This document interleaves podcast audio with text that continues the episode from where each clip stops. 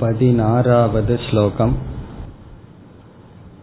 ज्ञानेन तु तदज्ञानम्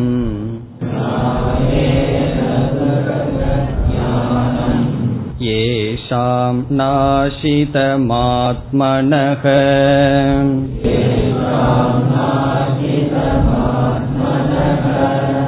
तेषामादित्यवज्ञानम्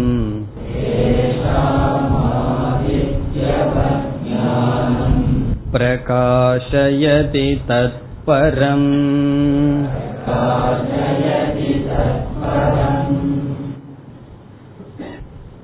ஞானியை பற்றி பகவான் கூறும் பொழுது நைவ குர்வன் ந காரையன் என்று சொன்னார்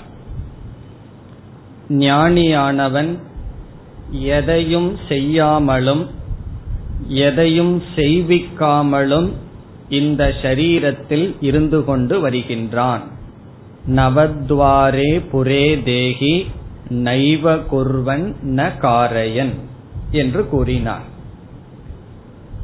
பிறகு ஞானி மட்டும் என்ன காரணத்தினால் எதையும் செய்யாதவன் எதையும் செய்விக்காதவன் என்ற சந்தேகம் வரும்பொழுது ஆத்மாவினுடைய சொரூபம் எதையும் செய்வதில்லை எதையும் செய்விப்பதில்லை.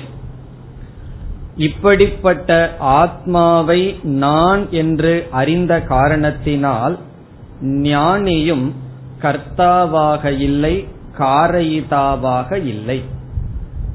ஆத்மாவினுடைய லட்சணம் தன்னுடைய லட்சணம் ஆகின்றது. ஆத்மா செய்வதில்லை செய்விப்பதில்லை. ஞானியும் எதையும் செய்வதில்லை எதையும் செய்விப்பது இல்லை. அதே போல ஆத்மா போக்தாவுமல்ல போஜயிதாவுமல்ல.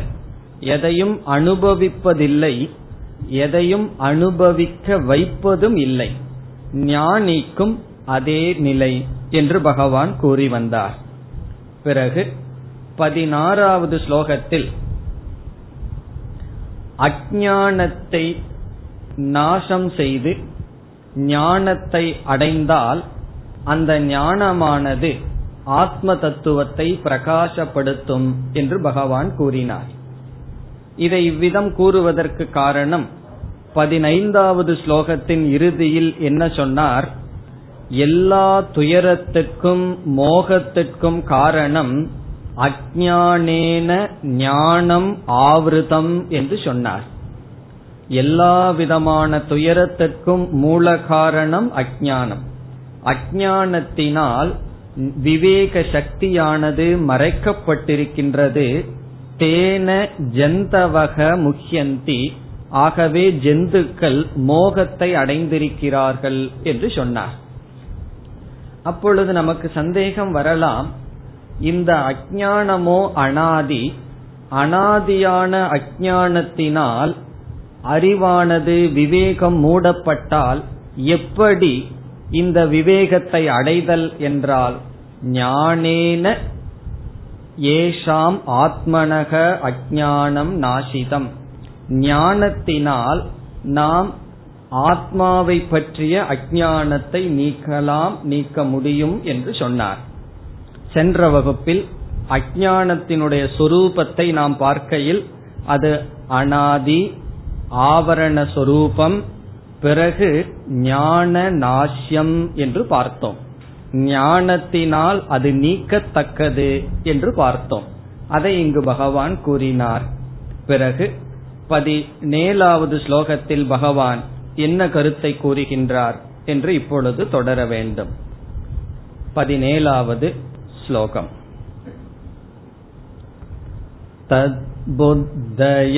तद्बुद्धयस्तदात्मानः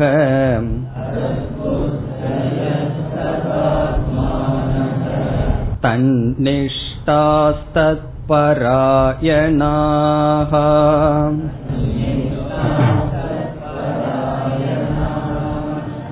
गच्छन्त्य पुनरावृत्तिम् ज्ञाननिर्धूतकल्मषाः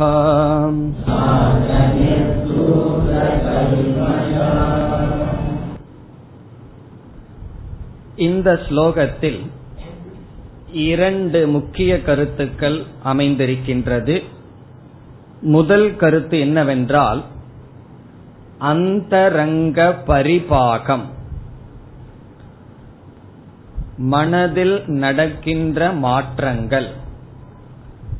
ஞானம் தோன்றி எப்படியெல்லாம் மனதிற்குள் பரிபாகத்தை அடைந்து நமக்கு பலனை கொடுக்கின்றது என்ற படியை பகவான் முதல் வரியில் பேசுகின்றார். அந்தரங்க பரிபாகம்னா ஞானத்தை அடைந்தவுடன் மனதிற்குள் என்னென்ன மாற்றங்கள் ஏற்படுகின்றது மனதிற்குள் இருக்கின்ற அந்தரங்க பரிபாகம் முதல் கருத்து. இரண்டாவது விதேக முக்தி என்கின்ற பலன் பேசப்படுகின்றது. ஞானம் பரிபாகத்தை அடைந்து முக்தியை கொடுக்கின்றது. இங்கு பகவான் விவேக முக்தியை பற்றி பேசுகின்றார். இங்கு புரிந்து கொள்ள வேண்டிய கருத்து என்னவென்றால் ஞானத்தில் பரிபாகம் இருக்குமா இருக்காதா என்பது ஒரு கருத்து. ஒரு பொருளை நாம் பார்க்கின்றோம். அந்த பொருளை பார்த்ததற்கு பிறகு இதுதான் அந்த பொருள் என்ற ஞானம் வந்ததற்கு பிறகு சிறிது காலத்துக்கு பிறகு அந்த ஞானத்தில் ஒரு மாற்றம் வருகிறது. அந்த மாற்றம் வந்துவிட்டால் முதலில் நான் பார்த்தது பொய் என்று ஆகிவிடும். அறிவில் பரிபாகம் இருக்கக்கூடாது இருக்க முடியாது. ஒன்னா புரிந்து கொள்கின்றோம் அல்லது புரியவில்லை. இதுதான் இருக்க வேண்டும். இருப்பினும் நாம் புரிந்து கொண்ட ஒரு கருத்துக்கு சில தடைகள் இருந்தால் அந்த அறிவானது நமக்கு பலனை தராமல் இருக்கலாம். நாம் எதை புரிந்து கொண்டோமோ அந்த அறிவுக்கு தடைகள் இருந்தால் நமக்கு அந்த அறிவு பயன்படாமல் இருக்கலாம். அந்த தடைகள் நீங்க நீங்க நாம் என்ன சொல்கின்றோம்? தடைகள் நீங்குவது என்ற இடத்திற்கு பதிலாக ஞானத்தில் பரிபாகம் அடைந்து விட்டது ஞான பலன் அதிகமாக வருகின்றது என்று நாம் சொல்கின்றோம். இவ்விதம் சென்ற ஸ்லோகத்தில் ஞானத்தை அடைகின்றான் என்று பகவான் கூறினார். அந்த ஞானம் எப்படிப்பட்டது எப்படிப்பட்ட படிகளை தாண்டி நமக்கு விதேக முக்தியை கொடுக்க வேண்டும் என்று படிப்படியாக பகவான் பேசுகின்றார். அதனால் சாஸ்திரத்தில் பெரியவர்கள் ஞான பரிபாகம் என்ற சொல்லை ஏற்றுக்கொள்கிறார்கள். உண்மையில் ஞானத்தில் பரிபாகம் ஆகவில்லை ஞானத்துக்கான தடைகள் நீங்க நீங்க அந்த ஞானமானது பிரகாசமாக தெரிகிறது. உதாரணமாக ஐந்து மணிக்கு சந்திரனை நாம் பார்க்கின்றோம் மாலையில். அதனுடைய பிரகாசம் குறைவாக தெரிகின்றது. பிறகு இரவு எட்டு மணிக்கு பார்த்தால் அதிகமான பிரகாசத்தை நாம் பார்க்கின்றோம். பிறகு என்ன சொல்கின்றோம்? ஐந்து மணிக்கு சந்திரன் குறைவாக பிரகாசித்தான். எட்டு மணிக்கு அதிகமாக பிரகாசிக்கிறது என்று சொல்கின்றோம். நம்முடைய அனுபவத்தில் அது சரியாக இருக்கின்றது. ஆனால் உண்மை என்னவென்றால் ஐந்து மணிக்கு இருந்த பிரகாசமே எட்டு மணிக்கும் இருக்கின்றது. ஆனால் ஐந்து மணிக்கு இருக்கின்ற பிரகாசத்தில் சூரிய பிரகாசமானது தடையாக இருந்தது.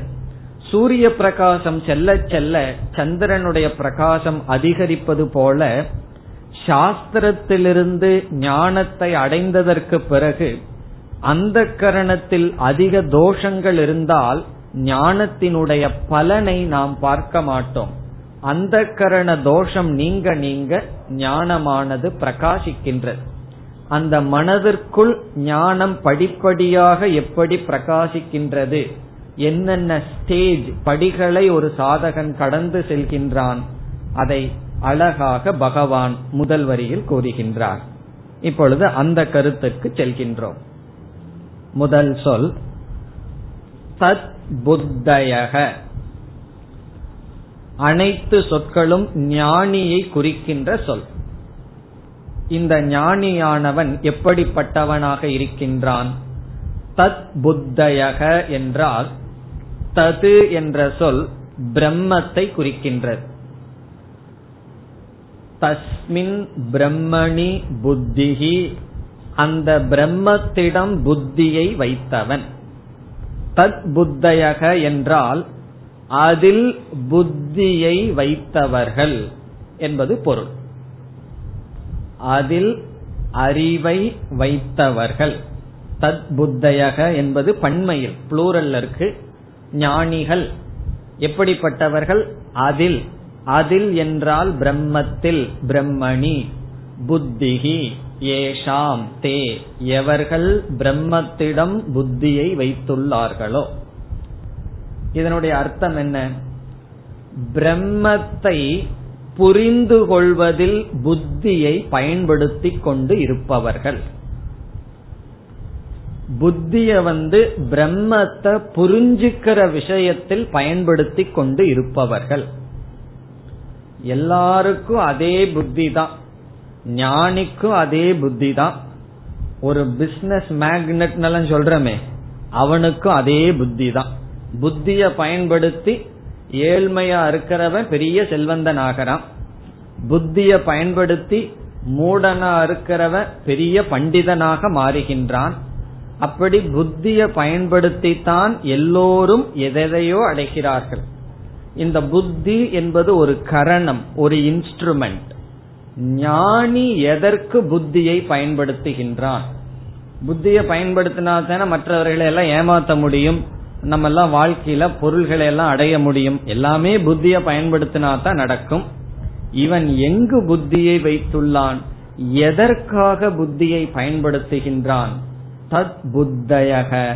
பிரம்மத்தை புரிந்து கொள்வதில் அவன் புத்தியை பயன்படுத்துகின்றான்.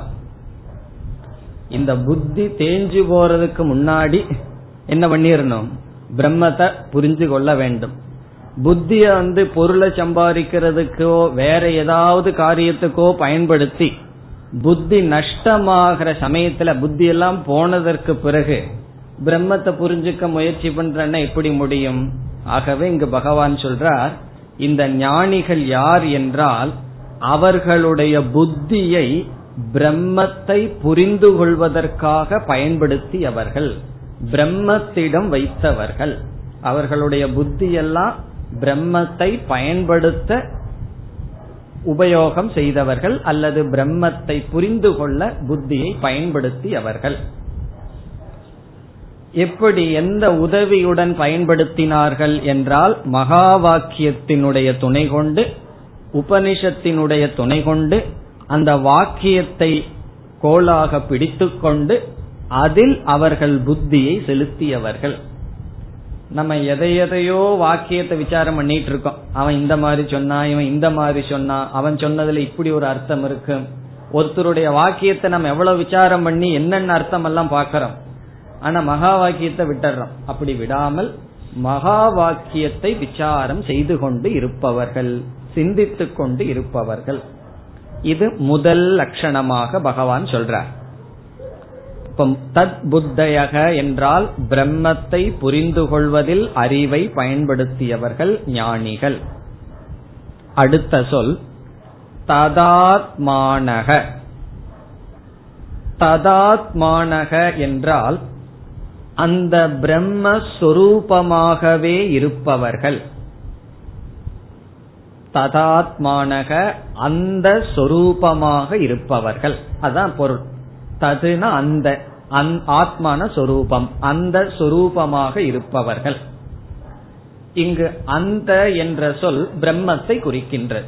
பிரம்மஸ்வரூபமாக இருப்பவர்கள். பிரம்மஸ்வரூபாகா அப்படின்னு அர்த்தம். இது எதை குறிக்கின்றது என்றால் பிரம்மத்தை நான் புரிந்து கொள்கின்றேன் நான் புரிந்து கொள்பவன் பிரம்ம புரிந்து கொள்ளக்கூடிய விஷயம் என்ற பேதமும் இருக்கலாம் தோன்றலாம்.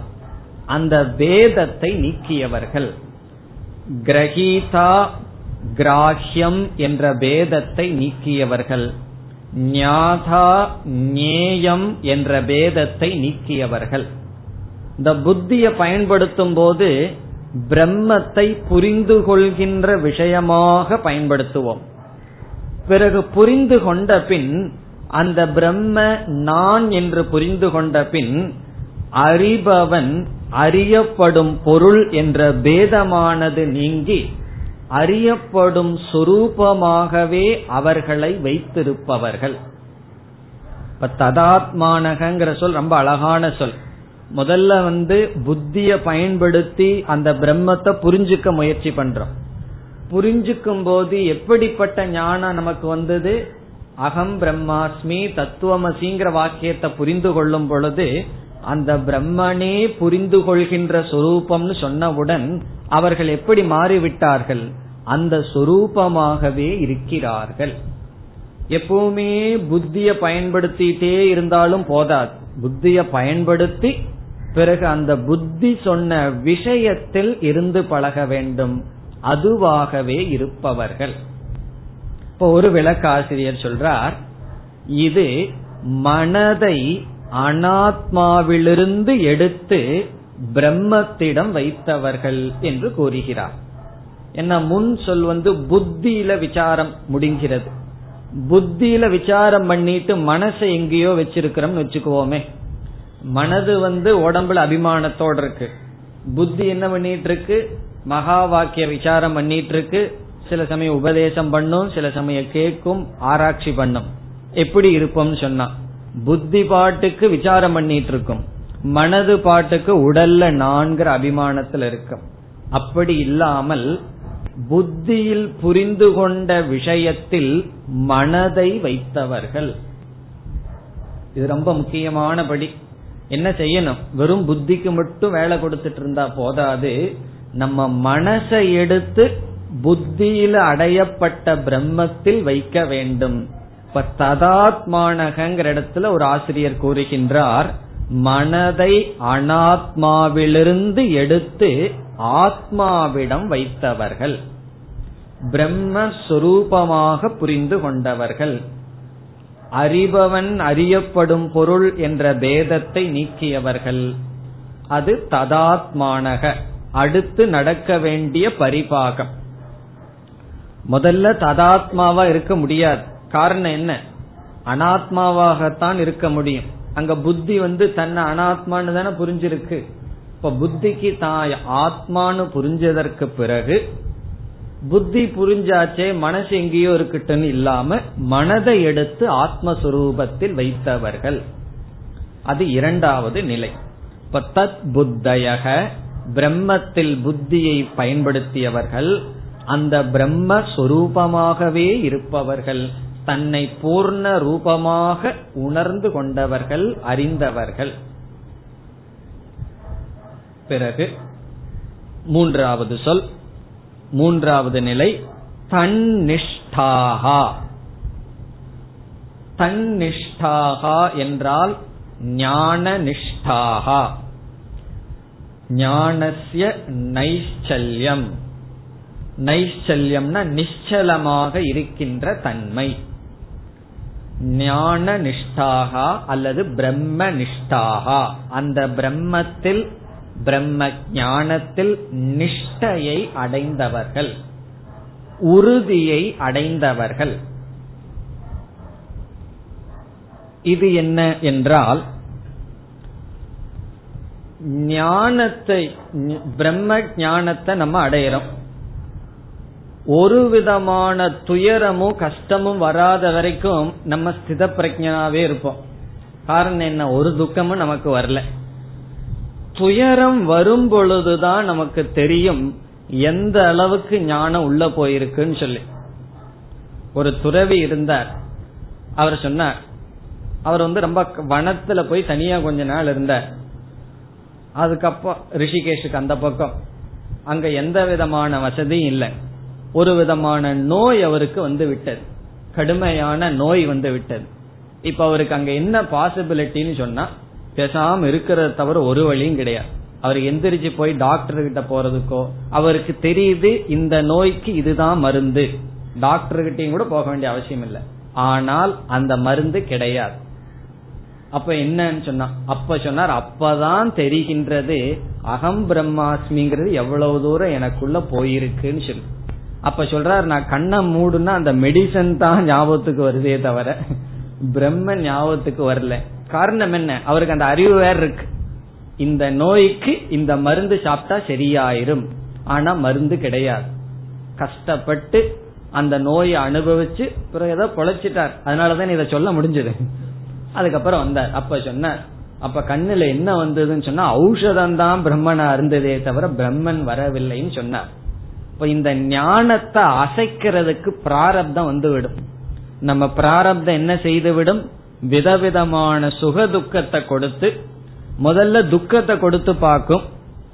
அதுக்கு நம்ம அசையல அப்படின்னு சொன்னா சுகத்தை கொடுத்து பார்க்கும். அதுல அசைஞ்சிருவோம். புகழை கொடுத்து பார்க்கும். வேற எதையாவது கொடுத்து பார்க்கும். பணத்தை கொடுத்து பார்க்கும். அதுல விழுந்து விடுவார்கள். நம்ம நினைச்சிட்டு இருக்கோம் துக்கம் தான் நமக்கு தடைன்னு சொல்லி. முதல்ல பகவான் கொஞ்சம் துக்கத்தை கொடுத்து பார்ப்பார். அதுலயே விழுந்துட்டான்னா ஓகே போதும்னு விட்டுருவார். அதுலயும் விழுகலினா தான் சுகத்தை கொடுத்து பார்ப்பார். புகழை கொடுத்து பார்ப்பார். எதையோ கொடுத்து பார்ப்பார். பெரிய ஆசிரமத்தை கொடுத்து பார்ப்பார். எல்லாம் பண்ணி பார்ப்பார். அதுக்கும் விழுகலையா? சரி இவன் இனி நம்ம கிட்ட தான் இருப்பான்னு முடிவு பண்ணுவார். அப்படி இந்த பிராரப்தமானது விதவிதமான பொருள்களை கொடுத்து நம்முடைய ஞானத்தினுடைய நிஷ்டைக்கு தடையாக இருக்கும். அந்த துயரமோ அல்லது போகமோ வேறு எது வந்தாலும் நம்முடைய ஞானத்திலிருந்து விலகாமல் இருப்பது தன்னிஷ்டாகா ஞான நிஷ்டாகா பிரம்ம நிஷ்டாகா பிரம்மத்திடம் நிலை பெற்றவர்கள். காரணம் என்னன்னு சொன்னா இவனுக்கு ஆரம்பத்தில் இருக்கிற நித்யா நித்திய வஸ்து விவேகமும் வைராகியமும் பூர்ணமா இருக்கணும். எந்த பொருள் வந்தாலும் அதுல அனித்தியத்துவத்தை பார்க்கிற புத்தி தெளிவாக இருக்க வேண்டும். பிறகு காரிய காரண ஞானமும் ரொம்ப அவசியம். இந்த போகத்தை நான் அனுபவித்தால் இந்த சுகத்துக்கு தகுந்த துக்கத்தை நான் அனுபவிப்பேங்கிற ஞானம் ரொம்ப அவசியம். அதை பத்தி விசாரம் பண்ண போறோம். வைராகியத்தினுடைய பெருமைய சில ஸ்லோகங்களுக்கு பிறகு பகவான் சொல்ல போறார். அங்க நல்லா விசாரம் செய்யலாம்.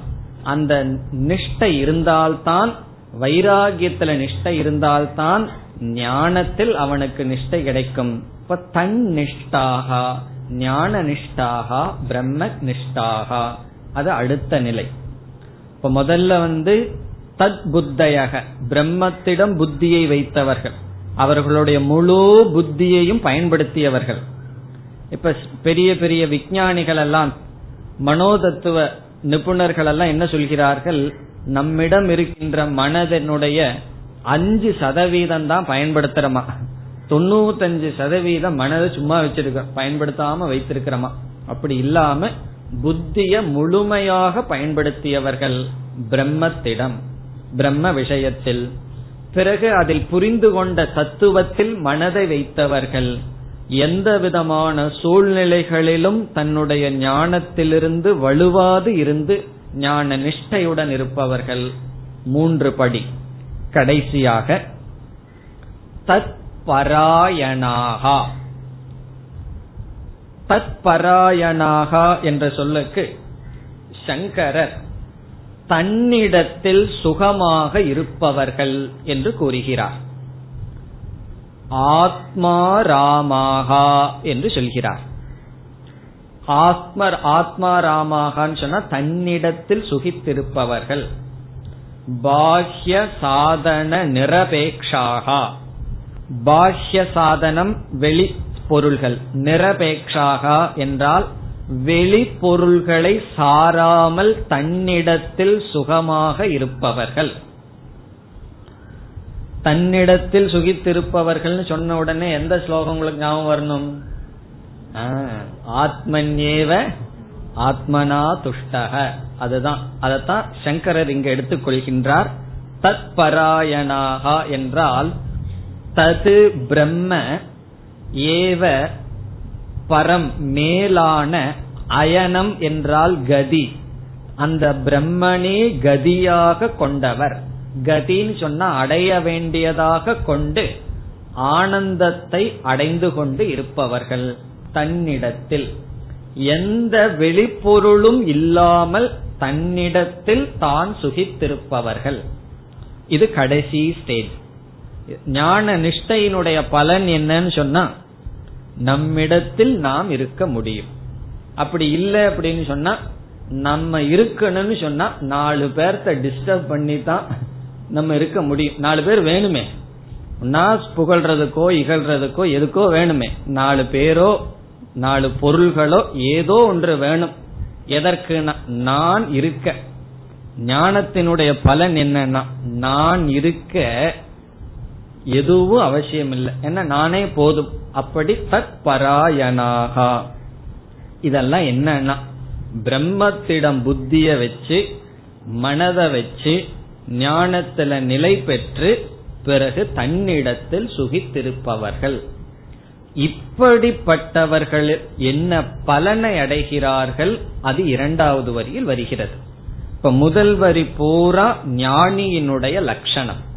அந்த லட்சணத்தை எப்படி சொன்னார்? மனதிற்குள் நடக்கின்ற பரிபாகமாக பகவான் கூறினார்.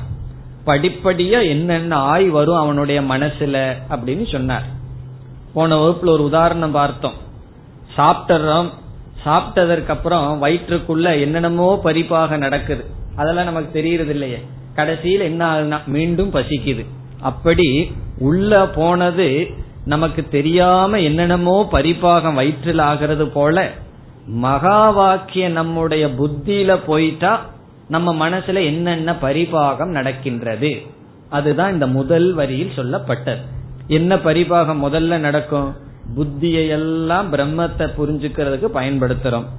பிறகு மனச வந்து அனாத்மாவிலிருந்து எடுத்து ஞானத்துல நிலை பெற்று பிறகு தன்னிடத்தில் சுகமாக இருக்கின்றோம். இந்த தத் பராயணாகங்கிறதுக்கு வேறொரு பொருளும் உண்டு. அந்த பொருள் என்னவென்றால் அந்த பிரம்மத்தை லட்சியமாக கொண்டவர் அப்படின்னு ஒரு அர்த்தம் இருக்கு. நம்ம பார்த்தது தத்பராயணாகங்கிற சொல்லுக்கு தன்னிடத்தில் சுகமாக இருப்பவர்னு ஃபைனல் ஸ்டேஜ் கடைசி படியா பார்த்தோம். இதற்கு இரண்டாவது பொருள் அந்த பிரம்மத்தை புருஷார்த்தமாக கொண்டவர்கள். அப்படி பொருள் எடுத்துக்கொண்டால் தத் சொல்ல முதல் ஸ்டேஜில் போடணும். ஃபர்ஸ்ட் தத் படிக்கணும். அப்ப படிக்கும்போது என்ன அர்த்தம் கிடைக்கும்? ஞானிகளுக்கு லட்சியமாக இருப்பது சாத்தியமாக இருப்பது வாழ்க்கையில் அடைய வேண்டியதாக இருப்பது அந்த பிரம்மன் ஒன்று மட்டும். அந்த பரபிரம்மன் தான் அவங்களுக்கு லட்சியம். அதனால என்ன செய்தார்கள்? தத் புத்தயக. அவர்களுடைய புத்திய பிரம்மத்திற்கு பயன்படுத்தினார்கள். இப்போ பணம் தான் லட்சியம்னு ஒருத்த முடிவு பண்ணிட்டான்னு வச்சுக்கோமே. அவன் புத்தியை எதுக்கு பயன்படுத்துவான்?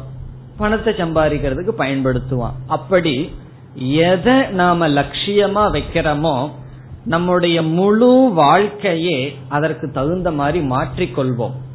இப்ப வந்து ஒரு பையன் வந்து ஒரு கேம்ஸ்ல வந்து மேல வரணும்னு நினைச்சான்னா அவனுடைய புத்தி எதற்கு இருக்கும் பிறகு அவனுடைய மனசு எதில் இருக்கும் அவன் ரூம்ல எல்லாம் எந்த போட்டோ இருக்கும்? அந்த கேம்ல மேலோ மேலோங்கி யாரு வந்தாங்களோ அந்த போட்டோ தான் வச்சுக்குவான் நம்ம என்ன வச்சுக்குவோம்?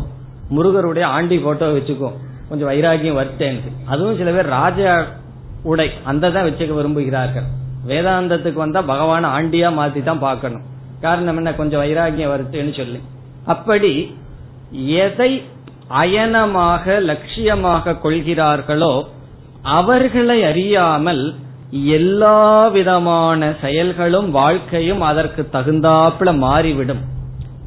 அதுபோல இந்த ஞானிகளுக்கு பிரம்ம லட்சியமானதனால் பிரம்ம புத்தி பிரம்மத்திடம் மனம் பிரம்மத்திடம் நிஷ்டையை அடைகிறார்கள். இப்ப தத் பராயணாகங்கிறதுக்கு இரண்டாவது பொருள் சொன்னா ஃபர்ஸ்ட் ஸ்டேஜில் வரும். பிரம்மத்தை லட்சியம்னு வரும். நாம் முதல் சொன்னபடி கூறினால் அந்த முதல் சொன்னதை தான் சங்கரர் எடுத்துக் கொள்கின்றார் அதனுடைய அடிப்படையில் கடைசி ஸ்டேஜ் கடைசி படி என்னன்னா நம்மிடத்தில் நாம் இருத்தல். இவ்வளவு கஷ்டப்பட்டு கீத உபனிஷத் எல்லாம் படிச்சு கடைசியில் என்ன பண்றோம்னா எதை அடையறோம்னா பேசாம நம்மிடத்தில் நாம் இருந்து பழகிறது தான் அடைய வேண்டியது. ரொம்ப தூரத்தில் இருக்கா ரொம்ப பக்கத்தில் இருக்கான்னா நம்மளிடத்தில் நாம் இருக்கிறது ரொம்ப தூரத்தில் இருக்கிறதா பக்கத்தில் இருக்கான்னா ரெண்டும் சொல்லலாம். நம்மையே நாம் அடையிறது ரொம்ப தூரத்தில் இருக்குன்னு சொல்லலாம். காரணம் என்னன்னா நம்ம இடத்தில் நம்மளால இருக்க முடியாம ஓடிட்டு இருக்கிறோமே அதே சமயத்துல ரொம்ப அருகில் இருக்கின்றது. நம்ம பிரிக்க முடியாமல் இருக்கின்றது. அது பராயணம் மேலான அயனம். அதை அடைகிறார்கள். இது என்னன்னா கடைசியில தன்னிடத்தில் தான் திருப்தியா இருக்கான் எவ்வளவு வருஷம் அப்படி இருந்துட்டு இருக்கான்னா? இந்த பிராரப்தம் இருக்கிற வரைக்கும் தன்னிடத்தில் தான் திருப்தியா இருக்கின்றான். பிறகு அவன் என்ன நிலையை அடைகின்றான் என்றால் இறந்ததற்கு பிறகு மீண்டும் ஜென்மத்தை எடுப்பதில்லை. அதை பகவான் கூறுகின்றார். கச்சந்தி அபுனராவிருத்தி கச்சந்தி அடைகிறார்கள். இப்படிப்பட்ட ஞானிகள் அடைகிறார்கள். பிராரப்த அவசானே. பிராரப்தம் முடிவில் அவர்கள் வந்து தன்னிடத்தில் திருப்தியாக இருந்து கொண்டு பிராரப்தம் முடியும் பொழுது அடைகிறார்கள். எதை அடைகிறார்கள்? அப்புனராவிருத்தி புனராவிருத்தி என்றால் திரும்பி வருதல். அப்புனராவிருத்தி என்றால் திரும்பி வராத நிலையை அடைகிறார்கள். புனராவிருத்தினா திரும்பி திரும்பி வர்றது. அப்புனராவிருத்தினா திரும்பி வராத நிலை. எத் கத்வா ந நிவர்த்தந்தே. எதை அடைந்து திரும்புவதில்லையோ அந்த பிரம்மஸ்வரூபமாகவே இருக்கிறார்கள். அப்புனராவிருத்திக்கு விளக்கம் ஜென்ம சம்பந்தம் அற்றவர்களாக இருக்கிறார்கள். ஷரீர சம்பந்த ரகிதாகா அதற்கு பிறகு ஷரீர சம்பந்தம் அவர்களுக்கு கிடையாது. பிறகு கடைசி சொல் மீண்டும் கடைசி சொல் ஞானியை குறிக்கின்ற சொல் ஞான நிர்தூத கல்மஷாகா. கல்மஷம் என்றால் அஜானம் கல்மஷம்னா அழுக்குன்னு அர்த்தம். வேதாந்தத்துல என்ன அழுக்கு அப்படின்னா அறியாம தான் பெரிய அழுக்கு. இப்ப கல்மஷம்னா அஜானம் என்கின்ற அழுக்கு. நிர்தூதம் என்றால் நீக்கியவர்கள் உதறி தள்ளியவர்கள். இப்ப நிர்தூத கல்மஷாகா என்றால் அறியாமையை நீக்கியவர்கள். எப்படி அறியாமையை நீக்கினார்கள்? ஞான ஞானேன. ஞானத்தினால் அறியாமையை நீக்கியவர்களாக இருந்து கொண்டு அப்புனராவிருத்திம் கச்சந்தி திரும்பி வராத நிலையை அடைகிறார்கள். சங்கராச்சாரியார் கல்மஷத்துக்கு லட்சணம் கொடுக்கிறார். பாபாதி சம்சார காரண தோஷக. பாபம் முதலிய சம்சார காரணத்துக்கு காரணமான தோஷம். பாபம் முதலிய சம்சார காரணம். பாபாதி சம்சார காரண தோஷக கல்மஷக. இந்த அஜானம் இருந்ததுன்னா சரீரத்தில் அபிமானம் வரும். பிறகு பாப புண்ணியம்ங்கிற தோஷம் வருவதற்கு காரணமாக இருக்கிறது. கல்மஷம்னா அஜானம் அதை ஏன் கல்மஷம்னு சொல்றோம்னா பாபத்துக்கெல்லாம் காரணமாக இருக்கிறது. சரீர சம்பந்தத்துக்கு காரணமாக இருக்கிறது. அப்படிப்பட்ட காரணமான அஜானத்தை நீக்கியவர்கள் ஞானத்தினால். அறிவினால் நீக்கியவர்களாக பிறகு தத் புத்தயக ததாத்மானக தன்னிஷ்டாக தத்பராயணாக இப்படி இருந்து அபுனராவிருத்திம் கச்சந்தி. இப்ப இந்த ஸ்லோகத்துல பகவான் என்ன சொல்லியிருக்கார்? மனதிற்குள் நடக்க வேண்டிய பரிபாகத்தை படிகளை கூறி மீண்டும் பிறக்காத விதேக முக்தியை அடைந்தார்கள் என்று கூறினார் இனி பதினெட்டாவது ஸ்லோகம் विद्या विनयसम्पन्ने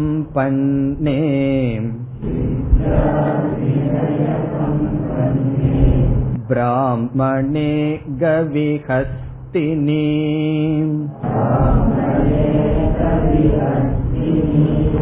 शुनि चैव स्वपाके च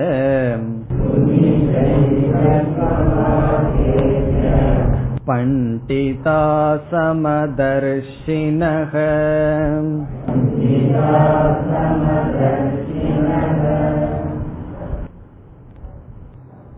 இந்த ஸ்லோகத்தில் ஆத்ம ஞான சொரூபத்தை பகவான் கூறுகின்றார். ஆத்ம ஞான சொரூப லட்சணம் கவனமாக புரிந்து கொள்ள வேண்டும். ஆத்ம லட்சணம் அல்ல ஆத்ம ஞானத்தினுடைய லட்சணம் ஆத்ம ஞானத்தை உடையவன் எப்படிப்பட்ட பார்வையை உடையவனாக இருக்கின்றான்? பண்டிதர்கள் தத்துவம் கதம் பஷ்யந்தி பண்டிதர்கள் தத்துவத்தை எப்படி பார்க்கிறார்கள்? இப்ப பகவான் என்ன சொல்லியிருக்கா சொல்கிறார் இந்த ஸ்லோகத்திலேன்னு சொன்னா ஞானியினுடைய மனச சொல்றார். அவர்கள் உலகத்தை எப்படி பார்ப்பார்கள்? அவர்களுடைய விஷன் ஞானியினுடைய பார்வையை பகவான் சொல்கிறார். இத நம்ம தெரிஞ்சுக்கணுமா தெரிஞ்சுக்க கூடாதா? ஞானியினுடைய பார்வை எப்படி இருக்குன்னு தெரிஞ்சாதான் நம்ம பார்வை இப்ப எப்படி இருக்குன்னு தெரிஞ்சு அது ஞானியினுடைய பார்வைக்கு டேலி ஆகுதா இல்ல ஆப்போசிட்டா இருக்கான்னு தெரியுமே? இப்ப ஞானியினுடைய பார்வைய பகவான் சொல்றார். இது யாருனாலும் சொல்ல முடியும். ஞானியா இருக்கிற பகவான்னால தானே சொல்ல முடியும். நம்ம சொன்னோம்னா நம்ம பார்வையை தானே சொல்ல முடியும். நம்மன்னு சொன்னா அஜானத்தில் இருக்கும் பொழுது. இப்ப ஞானியினுடைய விஷன் ஞானியினுடைய தர்சனத்தை பகவான் சொல்றார். இந்த உலகத்தை ஞானி எப்படி பார்ப்பான்? ஞானம் அந்த உடனே பிராரப்த கர்மத்தினால உடலோலை உடலுடன் இருந்து கொண்டு உலகத்துல விவகாரம் பண்ணிட்டு இருக்கானே. ஆகவே அவன் எப்படி இந்த உலகத்தை பொருள்களை பார்ப்பான்? இதுல பகவான் என்ன செய்யறார் சில பொருள்களை உதாரணமா எடுத்துட்டு சொல்றார். இவைகளை எல்லாம் எப்படி பார்ப்பான்னு சொல்றார். ஏன்னா உலகத்தில் இருக்கிற எல்லா பொருளையும் எடுத்துட்டு சொல்ல முடியாது. உதாரணத்துக்கு சில பொருள்களை எடுத்துட்டு இப்படிப்பட்ட பொருள்களில் ஞானியினுடைய தர்ஷனம் எப்படி இருக்கும்? அத சொல்றார். அதனுடைய பதில் சமதர்ஷினக. அதுதான் பதில். சமமான பார்வையை உடையவர்கள். இதுதான் பண்டிதர்களினுடைய தர்சனம். பண்டித தர்ஷ் தோஷ தர்சனம் பண்டித லட்சணம் ஒன்னு இருக்கு. தோஷத்தை பாக்குறது பண்டிதனுடைய லட்சணம் ஒன்னு இருக்கு.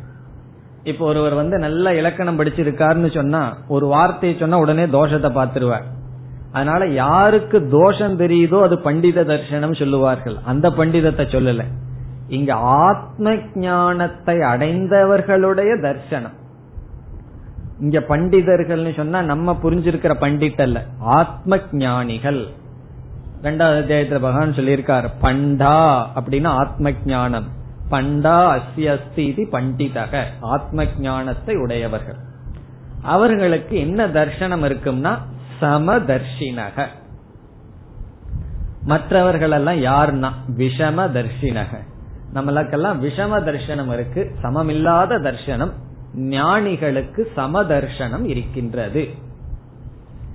இந்த கருத்து பலரால் பல சமயங்களில் தவறாக புரிந்து கொண்ட கருத்து. சமதர்ஷனா சமமா பார்க்கணும் ஈக்குவல் ட்ரீட்மெண்ட் சமமா பாவிக்கணும்னு சொன்னா யாரிடம் சொன்னாலும் என்ன சொல்வார்கள் தெரியுமா? அதெல்லாம் பார்த்து பார்த்து தான் கஷ்டப்பட்டு இப்ப அந்த மாதிரி எல்லாம் பண்றதில்ல அப்படின்னு சொல்லுவார்கள். நீங்க சமமா பார்க்கணும்னு சொல்லுவீர்கள் வீட்டுல வர்ற சர்வன்ட்ட போய் சமமா பாக்கிறேன்னு சொல்லி நம்ம என்ன ஏதாவது பண்ணணும்னா தலையில எல்லாம் ஏறி உட்கார்ந்து கொள்கின்றான் அப்படின்னு சொல்லி பலரிடம் யாராவது இடம் என் டிரைவர் சரியா பிஹேவ் பண்ணல இது பண்ணலன்னு பெரிய வசதியானவர்களிடம் சொன்னா அதெல்லாம் கிடையாது. சமதர்ஷனமா பார்த்து பார்த்து எங்களுக்கு துக்கம் தான் வந்தது அப்படின்னு சொல்லுவார்கள். இப்ப சமதர்ஷனம்னு சொன்னா கண்ணு சமமா பார்க்குமா? வேறுபாடு இல்லாமல் பார்ப்பது. இப்ப கண்ணு வந்து எல்லாத்தையும் சமமா பார்த்ததுன்னு வச்சுக்குவோமே அத சமதர்ஷனம்னு சொல்றோமா? அப்படி பார்த்ததுன்னா முதல்ல டாக்டர் கிட்ட தான் போகணும். சிவப்பும் பச்சை வெள்ளை இதெல்லாம் சமமா தெரிஞ்சதுன்னு வச்சுக்கோமே. பாக்கிறதெல்லாம் ஒரே மாதிரி தெரிஞ்சதுன்னு வச்சுக்கோமே. அது ஞானியினுடைய தர்சனமானா கண்ணு சமமா பாக்குன்னு பகவான் சொல்லவில்லை. பிறகு நம்ம பயன்படுத்துகின்ற பதார்த்தங்கள் பொருள்களை எல்லாம் சமமா ட்ரீட் பண்ணணும்னு பகவான் சொல்லல. இப்போ ஒரு ஒரு மோதிரம் இருக்கு. வெள்ளியில ஒரு மோதிரம் வாங்குற ஒரு ஐநூறு ரூபா இருக்குன்னு வச்சுக்கோமே. பிறகு இந்த காலத்துல எல்லாம் செருப்பே ஆயிரம் ரெண்டாயிரம்னு விற்கிது. ஒரு ரெண்டாயிரம் ரூபாய்க்கு செருப்பை வாங்கி வைக்கிறோம். இப்ப சமதர்ஷினக ஞானினக. மோதிரத்தை கொண்டு போய் லாக்கர்ல வைக்கிறோம். அது ஐநூறு ரூபா தான் வேல்யூ செப்பலை கொண்டு போய் எங்க வைக்கணும்? அது எவ்வளவு விலை கொடுத்து வாங்கினாலும் அது வைக்க வேண்டிய இடத்துல தானே அதை வைக்கணும். அதை எந்த இடத்துல நம்ம பயன்படுத்தணுமோ உடல்ல அங்கதானே பயன்படுத்தணும். அதை ரெண்டாயிரம் ரூபாய்னு சொல்லி தலையில போட்டுக்கிறது இல்லையே. காலில் தானே போடணும். அது அதுக்குன்னு ஒரு இடம் வீட்டுல வச்சிருக்கிறோமே அங்கதானே அதை வைக்கணும். அப்படி பொருள்களையும் மனிதர்களையும் எப்படி நம்ம ட்ரீட் பண்றோம்னு சொல்றோமே அந்த இடத்துல நம்ம வந்து சமமா பண்ண முடியாது. அதான் இங்க பேசப்படவில்லை. நம்ம சமதர்ஷனம்னு சொன்ன உடனே பலர் என்ன நினைக்கிறார்கள்? கண்ணுல சமமா பார்க்கணும் விவகாரத்துல எல்லாத்தையும் சமமா ட்ரீட் பண்ணணும் சமமா பாவிக்கணும் நடத்தணும் அது பொருள் அல்ல. பிறகு சமதர்ஷனம்னா என்ன என்றால் இனி ஒரு உதாரணம் பார்ப்போம். இப்போ ஒருத்தருடைய வீட்டுல நாய் வளர்ந்துட்டு இருக்கு அந்த எஜமானரோட ரொம்ப அன்பா இருக்கு. ஒரு புதிதா ஒருவர் வர்றார். நாய் வந்து நாயினுடைய கண் வந்து ஒரு மனிதனை அங்க காட்டுது. புதிதா இருக்கிறதுனால அந்த நாய் என்ன செய்யுது? உள்ள விடாம அது தடுக்கின்றது உழைக்குது என்ன பண்ணணுமோ அது செய்யுது. பிறகு எஜமானன் அதற்கு அடுத்தது வர்றார். எஜமானனை பார்த்த உடனே அது என்ன பண்ணுது? அப்படியே எஜமானனிடம் போய் வரவேற்குது. உள்ள வாங்கோ அப்படின்னு சொல்லி கூப்பிட்டு அவரோட விளையாடுகிறது இப்ப இங்க என்ன நடந்திருக்குன்னு சொன்னா இந்த நாயினுடைய கண்ணானது ரெண்டு மனிதர்களை காட்டியது. பிறகு ஒரு மனிதனிடம் ஒரு விதத்தில் அந்த நாய் நடந்து கொண்ட விதம் இனி ஒரு மனிதனிடம் இனியொரு விதமாக நடந்து கொண்ட விதம் எதை பொறுத்தது என்றால் அங்க ரெண்டு தர்ஷனம் நடந்திருக்கு. கண்ணுல ஒரு தர்ஷனம் அறிவுல ஒரு தர்ஷனம் நாயிடம் நடந்திருக்கு. கண்ணுல ரெண்டு மனிதர்களை பார்த்தது. அறிவுல என்ன நடந்திருக்குன்னு சொன்னா இவர் வேண்டியவர் இவர் நம்மை சார்ந்தவர் என்று பார்த்திருக்கு. இவர் நம்மை சாராதவர் அப்படிங்கிற அறிவை அது பயன்படுத்தி இருக்கிறது. ஆகவே என்னைக்குமே திருஷ்டி துவயம் ரெண்டு திருஷ்டி இருக்கின்றது. ஒன்று கண்ணினுடைய திருஷ்டி இனி ஒன்று கண்ணுக்கு பின்னாடி இருக்கின்ற அறிவினால் பார்ப்பது. அறிவினுடைய திருஷ்டி புத்தியினுடைய திருஷ்டி. கண்ணு என்ன செய்யுதுன்னு சொன்னா அந்தந்த பதார்த்தத்தை அப்படி எப்படியே காட்டுது. கண்ணு வந்து வேற்றுமைய காட்டுறதுக்கு தான் பகவான் கண்ணையே படைச்சிருக்கார். இப்போ அந்த வேற்றுமைய கண் பார்க்கின்றது. இது சக்ஷுஷக திருஷ்டி கண்ணினுடைய திருஷ்டி. கண்ணினுடைய திருஷ்டியில பகவான் சமத்துவமா பார்க்க சொல்லல. அதுல விஷமமா பாக்கிறதுக்கு தான் பகவான் கண்ணையே படைச்சிருக்கார். கண்ணை கொஞ்சம் நல்லா பயன்படுத்தி கண்ணுல வேற்றுமையை நாம் பார்க்கின்றோம். ஆனால் கண்ணுக்கு பின்னாடி ஒரு அறிவு இருக்கே அதுலயும் நம்ம பார்க்கிறோம். ரெண்டு விதத்துல நம்ம பார்க்கின்றோம். கண்ணுல பார்க்கிற ஒரு திருஷ்டி கண்ணுக்கு பின்னாடி இருக்கின்ற அறிவில் பார்க்கின்ற ஒரு திருஷ்டி. உண்மையில் நம்ம திருஷ்டி எல்லாம் அறிவினுடைய அடிப்படையில தான் பார்த்துட்டு இருக்கிறோமே தவிர கண்ணுல வந்து அறிவு அறிவு திருஷ்டியில் பார்க்க கண்ணு வந்து துவாரமாக ஒரு வழியாக இருக்கிறது. கண்ணு வந்து எத்தனையோ பதார்த்தத்தை காட்டுது. உண்மையில் நாம் அறிவின் மூலமாக மனதின் மூலமாகத்தான் உலகத்தை பார்த்து கொண்டு வருகின்றோம். இங்க பகவான் வந்து சமதிருஷ்டின்னு சொல்றது கண்ணுல சமமா பார்க்கணும்னு சொல்லவில்லை சொல்ல முடியாது பார்க்க வேண்டிய அவசியம் இல்லை பிறகு விவகாரத்துல எல்லாத்தையும் சமமா நடத்தணும் அப்படிங்கறதையும் பகவான் சொல்லவில்லை. இங்கு பகவான் சமதிருஷ்டி சமதர்ஷனம்னு எதை சொல்கிறார்? முதல்ல எதை சொல்லவில்லைன்னு தெரிந்து கொள்ள வேண்டும். கண்ணுல சரியா எல்லாம் ஒன்னா தெரியணும் எல்லாம் பிரம்மமா தெரியணும்னு சொல்லவில்லை. பிறகு அந்தந்த பொருள்களை அந்தந்த விதத்தில் நாம நடத்தணும். இந்த ஞானம் ரொம்ப அவசியம். இததான் வியாபகாரிக ஞானம் சொல்றது. யார எங்க வைக்கணுமோ அவர்களை அங்க வைக்க வேண்டும். ஒரு பாட்டு கூட இருக்கு. யாரை எங்கே வைப்பது எங்கே? யாருக்கும் தெரியலேன்னு ஒரு பாட்டு கேட்ட ஞாபகம் இருக்கு. அப்படி யார எங்க வைக்கணுமோ அவர்களை அங்க வைக்கிறது தான் விவகார ஞானம். இந்த ஞானமும் நமக்கு ரொம்ப அவசியம். அப்படி இல்லை அப்படின்னு சொன்னா வைக்க வேண்டிய இடத்துல வைக்காம வைக்க கூடாத இடத்துல வச்சு பிறகு என்னன்னா விவகாரத்துல துக்கப்படுவோம். இது ரொம்ப அவசியம். டிரைவர் கிட்ட போய் ஊர்க்கதை பேசிட்டு இருக்க கூடாது. டிரைவர் கிட்ட பேச வேண்டியதை பேசணும். மெய்டு சர்வெண்ட் கிட்ட போய் பக்கத்து வீட்டில் இருக்கிற கதையை கேட்க கூடாது. கேட்டா நம்ம கதை அங்க போகும். அப்படி அப்படித்தானே சேகரிக்கிறது? விஷயம் சேகரிக்கிறது எப்படி? அந்த வீட்டுல என்ன நடந்தது? யாரு வந்தான்னு இவகிட்ட கேட்கறது. அந்த அம்மா இவகிட்ட கேட்கறது. இப்படித்தானே பரவி கொண்டு இருக்கின்றது. அப்படி யாரிடம் எதை பேசணும் எவ்வளவு பேசணும் எப்படி பேசணுங்கிற எல்லா விதமான பேதமும் விவகாரத்தில் மிக மிக அவசியம். இதெல்லாம் கொஞ்சம் அனுபவத்துலதான் நமக்கு வரும். இந்த விஷயத்தை இங்கு பகவான் பேசவில்லை. பிறகு பகவான் என்ன பேசுகின்றார் என்றால் நாம் அறிவில் அறிவு திருஷ்டியில் எப்படி பார்க்க வேண்டும்னு பேசுறார். அந்த திருஷ்டியை நாம் இரண்டாக பிரிக்கின்றோம். ஒன்று பிரதீதி திருஷ்டிகி இனி ஒன்று சொரூப திருஷ்டிகி என்று பிரிக்கப்படுகின்றது. பிரதீதி திருஷ்டி சொரூப திருஷ்டி. பிரதீதி திருஷ்டி என்றால் ஒரு பதார்த்தம் இருக்கின்றது. அந்த பதார்த்தத்தில் நாம ரூப அம்சத்திற்கு முக்கியத்துவத்தை கொடுத்து பார்ப்பது பிரதீதி திருஷ்டி. ஒரு பதார்த்தத்தினுடைய அதிஷ்டானத்துக்கு முக்கியத்துவம் கொடுத்து பார்ப்பது சொரூப திருஷ்டி இப்ப பிரதீதி திருஷ்டி சொரூப திருஷ்டி. பிரதீத்தின்னு சொன்னா அப்பியர். எது கண்ணுக்கு எடுப்பா தெரியுதோ கண்ணை வந்து எது கவர்கின்றதோ அறிவை எது அட்ராக்ட் பண்ணுதோ அது பிரதீதி திருஷ்டி. அது மேலோட்டமா பார்த்தா அதுதான் தெரியுது. சொரூப திருஷ்டின்னு சொன்னா அதனுடைய தத்துவம் என்ன என்பது சொரூப திருஷ்டி. உதாரணம் பார்த்தா நமக்கு புரிஞ்சிடும் ஒரு மரத்துல அழகா ஒரு நாய் பண்ணி வச்சிருக்கு ஸ்டாச்சு ஒரு சிலை செய்து வச்சிருக்கு.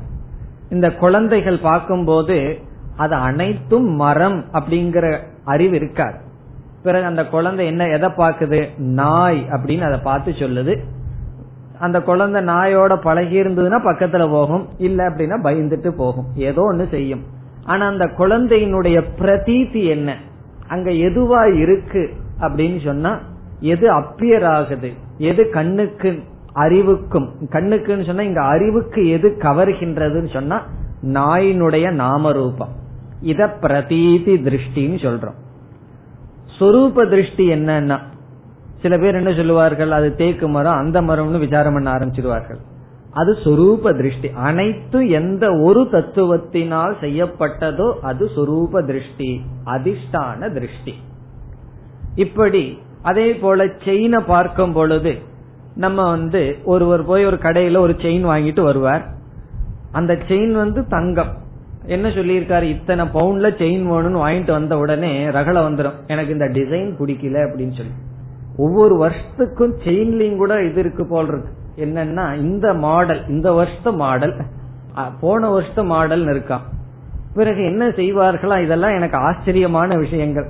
தங்க நேரம் கழுத்துல ஓடுறது தோணுது. இருந்தாலும் இந்த வருஷம் பிரசன்ட் மாடல் வேணும்னு சொல்லி அந்த தங்கத்தை உருக்கி அதுக்கு ஒரு ரெண்டாயிரம் ரூபாய் செலவு பண்ணி மாத்திக்கிறது. இது என்ன இது நடக்குதான் இப்படி? இது என்னன்னு சொன்னா அதே மாடல் இருந்துட்டு போட்டுமே ஒரே செயின் தானே தங்கத்தை தானே கழுத்துல போட்டுக்கிறனா கிடையாது. எனக்கு இந்த பிரசன்ட் இந்த nineteen ninety eight model chain தான் கழுத்துல போட்டுக்கணும். அப்படிங்கிற ஒரு ஒரு திருஷ்டி இருக்கு. அதுக்கு எவ்வளவுன்னா ரெண்டாயிரம் ரூபாய் செலவு. இங்க என்ன பண்ணிருக்காங்க நாம ரூபத்தை மாத்தி இருக்கான் இல்ல கொஞ்சம் தங்கத்தை எடுத்து செம்ப சேர்த்தி இருப்பான் அதுதான் அவன் பண்ணியிருப்பான். இப்ப லாஸ் பண்ணி கடைசியில என்னன்னா நம்மளுடைய திருஷ்டி எதுல இருக்கு? நாம ரூபத்தில் இருக்கு. அதிஷ்டானத்தை விட்டுட்டு நாம ரூபத்தில் நம்முடைய திருஷ்டி இருக்கின்றது. இப்ப இங்க சமத்துவம்னு சொன்னா நாம ரூபத்தை தியாகம் செய்து அது எப்படி தியாகம் செய்யறோம்னா ஞானேன. அறிவினால் அது நாம ரூபம் மித்யா அனித்யம்னு தியாகம் செய்து பிறகு அந்த சொரூபத்துல நம்மளுடைய நோக்கு பார்வை இருந்தால் அது அதிஷ்டான சொரூப திருஷ்டி. இப்ப இவ்வளவு நேரம் நம்ம உதாரணத்துல இருந்திருக்கோம். இனி நம்ம இங்க பகவான் சொல்ற சமதர்ஷனத்திற்கு வருவோம். இனி நம்ம வந்து எந்த கருத்தை பகவான் இங்க சொல்றாருன்னு பார்க்கின்றோம். இங்க என்ன சொல்றார் பகவான்? இந்த அனைத்து பிரபஞ்சமும் சத்துவம் ரஜஸ் தமஸ்னு மூன்று குணத்தினால் மூணு குணத்தை உடைய மாயையினுடைய விகாரங்கள். நம்ம பார்க்கிற இந்த அனைத்து பிரபஞ்சமும் மாயையினுடைய காரியம். இந்த மாயைங்கிறது சத்துவம் ரஜஸ் தமஸ்னு மூணு பேதத்தை உடையதாக இருக்கிறது. சிலதெல்லாம் சத்துவ பதார்த்தமா இருக்கு சிலதெல்லாம் ரஜசா இருக்கு சிலது தமசா இருக்கு. இந்த மாயையே மித்யா நாம ரூபங்கள் தான். இந்த மாயையே பொய்யானது. இந்த பொய்யான மாயைக்குள்ள சத்துவரஜஸ் தமஸ்னு மூன்று குணங்கள் இருக்கின்றது. இந்த மூன்று குணங்களும் பிரம்மத்தின் மீது அல்லது ஆத்மாவின் மீது ஏற்றி வைக்கப்பட்டிருக்கிறது. இந்த சத்துவரஜஸ் தமோ குணமான மாயை ஆத்மாவிடம் ஏற்றி வைக்க அல்லது பிரம்மத்தினிடம் ஏற்றி வைக்கப்பட்டிருக்கிறது. இப்போ பிரம்மத்திடம் ஏற்றி வைக்கப்பட்டுள்ள இந்த மாயை பிரம்மத்தோடு கலந்து இருக்கின்றது. ஏற்றி வைக்கப்பட்டிருக்குன்னா ஒன்று ஒன்று பிரிக்க முடியாமல் இருக்கின்றது. பாம்பு கயிற்றின் மீது ஏற்றி வைக்கப்பட்டுள்ளதுன்னு சொன்னா டிஸ்டன்ஸே கிடையாது. எந்த இடத்துல கயிறு இருக்கோ அதே இடத்துலதான் பாம்பும் ஏற்றி வைக்கப்பட்டுள்ளது. அப்படி இந்த பிரபஞ்சத்தில் பிரம்மத்திடம் அனைத்து நாம ரூபங்களும் சத்வரஜ குணமான பதார்த்தங்கள் ஏற்றி வைக்கப்பட்டுள்ளது. இப்பொழுது நம்ம இந்த உலகத்தை பார்க்கும் பொழுது ரெண்டு நமக்கு சாய்ஸ் இருக்கு. நம்ம தேர்ந்தெடுத்து பார்க்கலாம். ஒன்று பிரம்மத்துக்கு கவனம் செலுத்தாம பிரம்மத்தை நம்ம விட்டுட்டு நாம ரூபத்தை மட்டும் நம்ம பார்த்து விவகாரம் செய்யலாம். அத வாழ்க்கைய சத்தியமாக கொண்டு பார்க்கலாம். அது ஒரு திருஷ்டி. அதத்தான் பிரதீதி திருஷ்டி அப்படின்னு சொல்றோம். அதுதான் அட்ராக்டிவா இருக்கும். பிரம்மன் வந்து அட்ராக்டிவாவே இருக்காது எது அட்ராக்டிவா இல்லையோ அதுதான் பிரம்மன். எது நம்மளைய கவருதோ அது மாயை. எது நமக்கு அட்ராக்டிவா தெரியுதோ அங்கதான் கவனமா இருக்கணும். அதுதான் மாயை. இந்த உலகம் என்ன பண்ணுதுன்னா ஒவ்வொரு இந்திரியத்துக்கும் அது நம்மை கவர்ந்த வண்ணம் இருக்கின்றது. இப்ப புத்தியும் அது வழியாக சென்று அதையே சத்தியமாக கொண்டு பிறகு அதனுடைய விளைவான ராகத்வேஷம் காமக்ரோதம் லோபம் மோகம் இப்படிப்பட்ட மனநிலையுடன் வாழ்ந்து வருகின்றோம். இது பிரதீதி திருஷ்டி. இங்க பகவான் சொல்றார் இந்த ஞானியானவன் அனைத்து வேற்றுமைகளுக்குள் சத்துவரஜஸ்தமசான இந்த பிரபஞ்சத்திற்குள் வேற்றுமையை அறிகின்றான் விவகாரத்தில் பிரபஞ்சத்தில் மாயை இப்படிப்பட்ட வேற்றுமையை உடையது என்ற வேற்றுமையை அறிந்த போதிலும் அனைத்து வேற்றுமைகளும் ஒரு சமமான பிரம்மத்திடம் ஏற்றி வைக்கப்பட்டுள்ளது. வேறுபாடு இல்லாத பிரம்மத்திடம் ஏற்றி வைக்கப்பட்டுள்ளது என்று அவனுக்கு பிரம்ம திருஷ்டி பிரபஞ்சத்தில் இருக்கின்றது. இப்ப சம தர்ஷனம் சொல்லுல சமம்ங்கிற சொல்லுக்கு பொருள் பிரம்ம. இப்ப பிரம்ம தர்ஷனம் அதத்தான் இங்கு பகவான் சம தர்ஷனம்னு சொல்றார். இது அடுத்த ஸ்லோகத்திலையும் விளக்க போறார். இப்ப சமதர்ஷனம்ங்கிறதுக்கு இங்க என்ன பொருள்? சமம்ங்கிற இடத்துல பிரம்மங்கிற சொல்ல எழுதி பிரம்ம தர்ஷனம். மனதில் எழுதி நோட்ஸ்லயும் எழுதிக்கிறோம். மனதிலையும் எழுதி பிரம்ம தர்ஷனம். எப்படி பிரம்ம தர்ஷனம்னா அதிஷ்டானத்தை பார்த்து அதற்கு மேல் அனைத்தும் ஏற்றி வைக்கப்பட்டுள்ளது. இப்ப விதவிதமான சரீரம் இருக்கு. நாய சாப்பிட்டு வாழ்ற சரீரம் இருக்கு. பழங்களை எல்லாம் சாப்பிட்டு வாழ்ற யோகியினுடைய சரீரமும் இருக்கு. அல்லது சத்துவமான பதார்த்தத்தை சாப்பிட்டு வர்ற சத்துவ சாத்விகமான புருஷனுக்கு உடம்பு தான் அல்லது பாம்பு வள்ளி இவைகளையும் சாப்பிட்டு வர்ற சரீரமும் இருக்கு. இப்படி விதவிதமான சரீரங்கள் இருக்கின்றன. அனைத்து விதமான நலங்கேடுகளும் அந்த சரீரத்தோடு நின்று விடுகிறது. பிறகு அந்த பிரம்மத்தை தொடுவதில்லை. சத்துவமான பொருள் பிரம்மத்தை பாதிப்பதில்லை. ரஜஸ் தமஸ் பிரம்மத்தை பாதிப்பதில்லை. ஆனா சத்துவ ரஜஸ் தமஸ்குள்ள வேறுபாடு இருக்கின்றது. அதனால எல்லாமே ஒண்ணுதான் நான் தமசா இருக்கிறேங்கிற பொருள் அல்ல. சத்துவ ரஜஸ் தமசுக்குள்ள வேறுபாடு இருக்கின்றது. இந்த மூன்றும் சமமான பிரம்மத்திடம் ஏற்றி வைக்கப்பட்டுள்ளது பிரம்ம அதிஷ்டானம் என்று புரிந்து கொண்டு இங்கு பலவிதமான பதார்த்தத்தை சொல்லி இவைகளுக்குள் இருக்கின்ற வேற்றுமையை பார்ப்பது ஒன்று இவைகளுக்குள் சமமான பிரம்மத்தை பார்ப்பது சமதர்ஷனம் என்று சொல்றார். இனி அடுத்த கேள்வி இப்படிப்பட்ட சமதர்ஷனத்தினுடைய பலன் என்ன என்பது அடுத்த வகுப்பில் சிந்திக்கலாம்.